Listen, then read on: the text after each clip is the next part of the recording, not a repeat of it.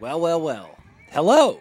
This is Nick Flanagan Weekly, and I am Nick Flanagan, your weekly friend, your friend who enjoys being in Canada sometimes, your friend who has gone through many times rough and tumble world of a tour, touring with bands, touring, opening for bands with comedy, touring, opening for comedians with comedy, staying in his town doing comedy, emailing bookers of comedy shows at small bars and sending in clips of me doing comedy where the sound is bad and the angle is bad and arguably the response is bad. Hello, I'm Nick. Look, I, I was just a little self deprecating. I'm actually very proud of my oeuvre. Thank you for listening to Nick. Thank you for listening to Nick. Thanks for listening to the podcast. And thanks for turning it on, powering up, booting up your laptop. I know that's how you're listening to it. You're staring at your laptop. You've got your iTunes on, your headphones in the jack, and you're, you're listening to this on Winamp Player or perhaps uh, QuickTime. Maybe. Remember how sometimes you'd play like a music file on QuickTime back in the day? You don't do that anymore very much. Thank you very much. Oh, God. Right? That's all you can say today. Today is. I'm recording this on the 19th of November. It's like midnight. I just ate a bowl of blueberries with yogurt. A little late for me to be eating. I've been on a very good tr- track of not eating, not really doing too much sugar ingestion after, you know, 8 p.m. Ever since I started doing a little side hustle, uh, it's been harder to do that. So perhaps this will be my last bowl of blueberries after 8 p.m. We will see for the foreseeable future. Until the old waistline's where I want it to be. Until those abs of mine are visible through my shirt, through the Taz shirt I'm wearing right now. Taz being short for Tasmanian Devil. One of the most enduring Warner Brothers Looney Tune characters, Merrie Melodies characters. It's funny, nobody remembers Lenny Bruce, but everybody remembers Bugs Bunny. You know why? Only one of them played basketball. That's why. And one of them was funnier. No offense to Lenny. But yeah, it's November 19th. Today we all woke up, hung around, and then suddenly everyone was like, oh, this Kyle Rittenhouse dude is uh, guilty of being not guilty in the eyes of the law. I think I saved that. He was found not guilty on every charge he was charged with. Which, honestly, they barely, it was hard to even know what he was charged with because I don't know, morally it just seemed like there was something very wrong with that, what happened in Kenosha. So just the idea of sort of labeling it, I think, felt immaterial. But of course, it was very important, I think, to why this verdict was what it was. Anyway, I don't think I'll talk about this quite right now. I'd like to start off without bumming you out, although I already didn't start that way. I'm going to my. Ah, frick it. I'm going to talk about it. I, I, I've started. I might as well keep going. Frick it. America right now has a lot in common with America in the past. Let's face it. It's been an ongoing thing. And although this thing that happened with this guy, this little kid who somehow devoted his life to the idea of being a unqualified protector of inanimate businesses. Um, it was just such a combination of bad things coming together variables in essentially what was bedlam. I mean, I, I'm into these protesting. I think these should happen, but obviously, with the police presence, with the presence of counter protesters, with the presence of just any kind of person, a lot of those protests did get crazy, obviously. And because of those variables, that created a situation where a 17 year old kid who shows up has like a mentally ill guy throw something at him, shoots him. Some other people like, oh my God, you shot him. They go after him, then he's shooting them. And you know how it all could have been avoided? Just by not deciding not to go and be private justice. It's that simple. It, it, it's it's really absurd to me. It's it's almost like this crazy variation of, of the guardian angels in New York in the 1980s, who were people who were there to you know deal with crime in their community. I think primarily just by being present, just by being present. I, they weren't armed; they were present, and there's this whole class of I think I can say white guys. I don't think. Uh, I think if I were to do a little demographic take on it, uh, it would be white guys who are super into the cowboy mentality, super into the posse mentality, and the idea they can all get together and protect something, and they're not cops, and they're not private security, that is rampant in America. I mean, and it has been for the longest time. And I just started reading this really good Kurt Vonnegut book called Jailbird. Oh, it's been so long since I've sat down and read, I guess you can call it nonfiction. It's sort of a fictionalized uh, take on events in, in, in, in the 1940s through 70s. And they're talking about, he talks about this um, disastrous labor protest in the 1940s. I actually haven't checked to see if it really happened in Cleveland. And it's about factory owners who both call in the National Guard, but also um, private citizenry. So, this is what I read that spoke to me. I don't know if it'll even really resonate, but I'm going to read it anyway. This is from Jailbird by Kurt Vonnegut. A company of National Guard infantrymen was mobilized by Edwin Kincaid, the governor of Ohio, to protect the factory. They were farm boys from the southern part of the state, selected because they had no friends or relatives among the strikers. No reason to see them as anything but unreasonable disturbers of the peace. They represented an American ideal healthy, cheerful citizen soldiers who went about their ordinary business until their country suddenly needed an awesome display of weapons and discipline. They were supposed to appear as though from nowhere to the consternation of America's enemy. Sorry. They were supposed to appear as though from nowhere to the consternation of America's enemies. When the trouble was over, they would vanish again. The regular army of the country, which had fought the Indians until the Indians could fight no more, was down to about 30,000 men. As for the utopian militias throughout the country, they almost all consisted of farm boys, since the health of the factory workers was so bad and their hours so long. It was about to be discovered, incidentally, in the Spanish American War, that militiamen were worse than useless on battlefields. They were so poorly trained. So you see, right there, he's encapsulating what is happening now. This thing where the army doesn't know anybody. In fact, if they see people who are, quote, on their side trying to control things, they're thankful because it's extra people. But those people are untrained, scared,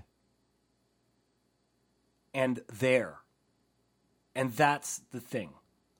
Now, with this one person who is sick of mind, ill of mind, who is there pushing a dumpster That's about mental illness. And that's a whole other thing, and that's worldwide. I was just talking about this. Someone on Instagram was messaging me because I made a little Instagram story about it.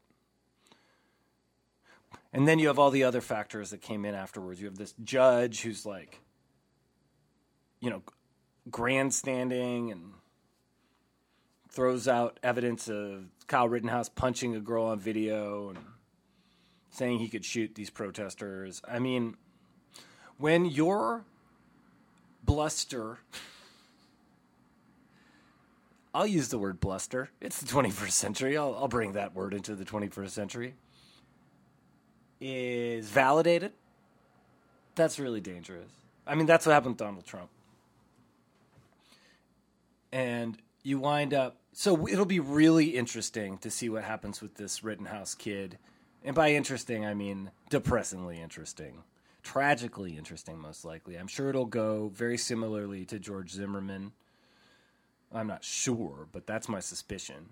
That he'll get heralded for a while, and then people are going to be like, this is a sick this is a sick person and we don't know what to do with this. I mean, the people who are celebrating this stuff celebrating self defense on this level, which are all internet commentators, people on TV, again, bluster. I don't think they have anything to be proud of. Anything. You know, and I think, and I, to say this will embolden militia people or I guess, vigilante or whatever you want to call it.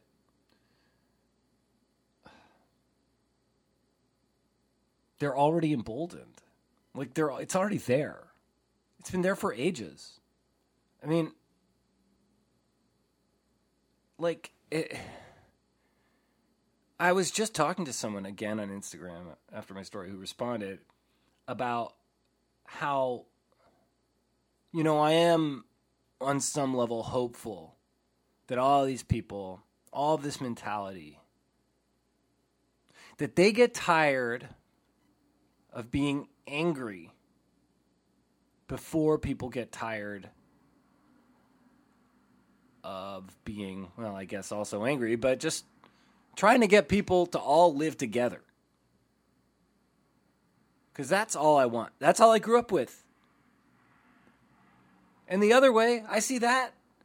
And no offense, it's too empty for me. I want all the people around, different things, different perspectives, different food. And I just hope that the side that doesn't want that gets tired. I'm not saying I want them to die. I want them to get too tired to keep going with this because there is no good. The, only way to end things is to end things. You know what I'm saying? Like the more you just repeat, repeat, repeat the way you see things and keep going in conflict, it, it keeps going in conflict. This seems to be my talking style today where I say words and then realize that did constitute a sentence and repeat the sentence. I think that that is effective. I have read Dale Carnegie's How to Win Friends and Influence People, and I honestly I have done neither, but I blame the pandemic. There wasn't much of a chance. I mean, Kyle Rittenhouse somehow has won friends and influenced people through this. I mean, imagine. And this is the same week Young Dolph, a rapper, very talented rapper, gets killed in his neighborhood at a cookie shop.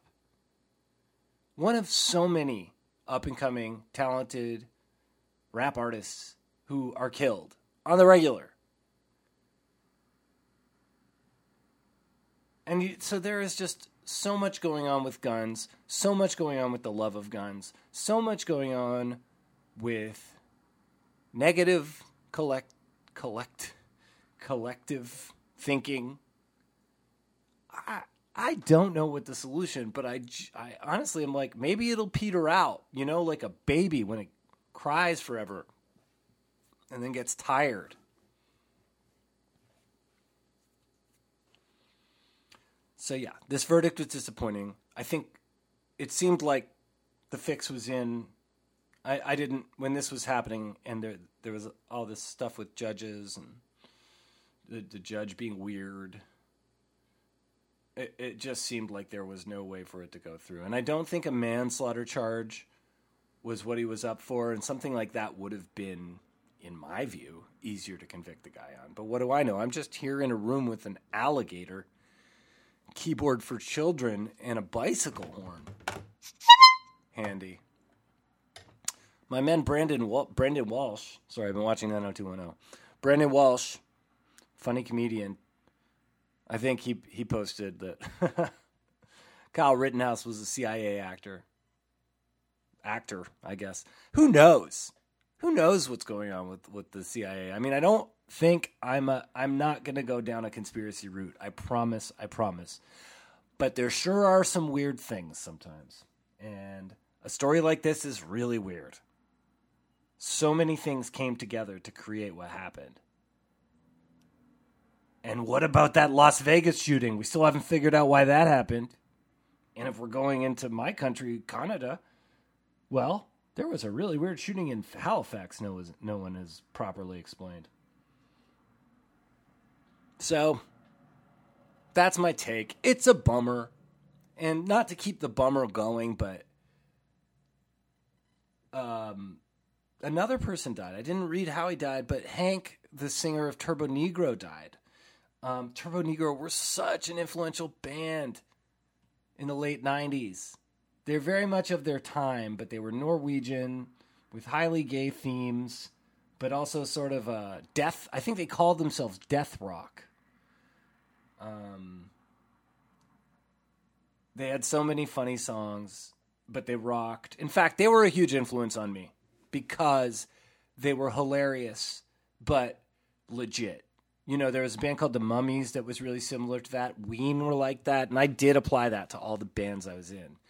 Um, combined with just like punk rock had that sort of simplistic cheap cheekiness most of the time.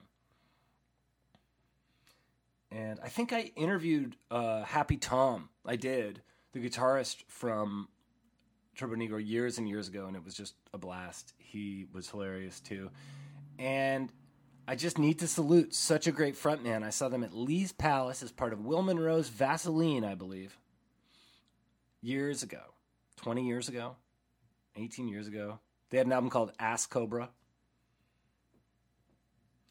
And uh, they were awesome. And I salute Hank, okay? Hank, you're great. I'm sorry. I'm sorry. That's like very Canadian. I'm sorry you died. I'm apologizing for to a person who is no longer alive. Sure. So listen to some Turbonegro rock out.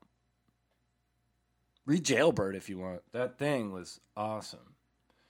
And what can I say? I'm I, I really wanted to do this episode early in the week. It kind of worked out well in that, you know, I wanted to get that off my chest that we were just talking about, and lots has been happening, so I have more to talk about. But I've been busy with this gig, and uh, it's a lot. I'm doing a lot of things that are not my loves, but it's nice being out in the world. It's nice heading downtown like for five days in a row, working with people who are nice, and I'm I'm happy I have something to do. Um, at the same time, I'm very paranoid that I will somehow be focusing so much on just surviving month to month, day to day, week to week, that suddenly I won't do things like this podcast or go out doing stand up or all that stuff I love doing. Or, uh, I don't know, getting massages, which is my true passion and um, that's still scary. But at the same time, I'm feeling a bit of momentum, and planning for the future has always been very hard for me, and I'm sort of looking to the future. I'm telling myself, you know, this is a period of time when you were doing this, and starting on X day, you will start thinking of other things, right? So, so are you going through that as well? Are you starting to think about the future? We're in the future. You know, felt like we were in a waiting room for a year and a half. So this is technically the future because it, it was now this is the future. But that was the past. Now this is the future. And you know, moment to moment was the future now. But now that was the past. So are you getting better at planning? Is it just me aging? Write me. Weaklypodcast at gmail.com. By the way, devoted listeners, two things. First thing, man, I want to get my Twitter account with more followers at the Flans. That's my comedy account. If you don't follow me, please follow me. If you see some funny jokes on them, retweet them or something. See if anybody gives a hoot. And secondly, I asked one of my classic questions the other day that have been the fodder of the last couple episodes. I'll ask some questions and people will respond. Nobody responded to this. And I even shared it on various platforms. Nobody bit. The question I, I had was, What's the worst you've screwed up at work? I should have realized no one wants to say that because jobs and work are so valuable now. Plus, it reminds you of failure. Who wants that? So it's a blessing that nobody answered. But that being said, maybe my answer to my question for you today is what question do you want me to ask on Twitter for people to answer? Write me. Weakly podcast, W E A K L Y podcast at gmail.com. Gonna wrap this up.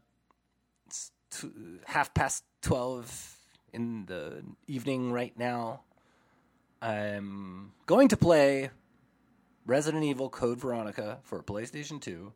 I'm going to play that for a good 45 minutes, perhaps more. I got over the hump with a part that was difficult. And like with my very own life, I'm going to keep that momentum going. But weaklypodcast gmail.com, write me. If you're enjoying the podcast, feel free to throw me a buck or two. ko-fi.com slash Nick Flanagan, patreon.com slash Nick Flanagan. it's hard to get my perks together for you, but I hope that at least the fact I'm doing this regularly is makes you feel like, hey, I don't mind throwing Nick a little money. Don't throw it at me literally, though. I would be hurt, especially if they were coins covered in spikes. That would really hurt. Be well. Somehow stay hopeful. Remember, not all of us are in America. And if you are in America, thank you. You're probably one of the good ones. Because it's not, I don't know, I can't really explain it. I really don't think all the people. I just think there's a lot of ideals at work here. So sometimes people's actions, they won't actually act on the things they are, as I used before, the word that's going to be, it's the word of the show, bluster, you know. And then when it comes down to it, they actually might act with empathy. That's what I hope, is that fundamentally people are mostly empathetic. Okay? Got it? Good. Thanks for listening.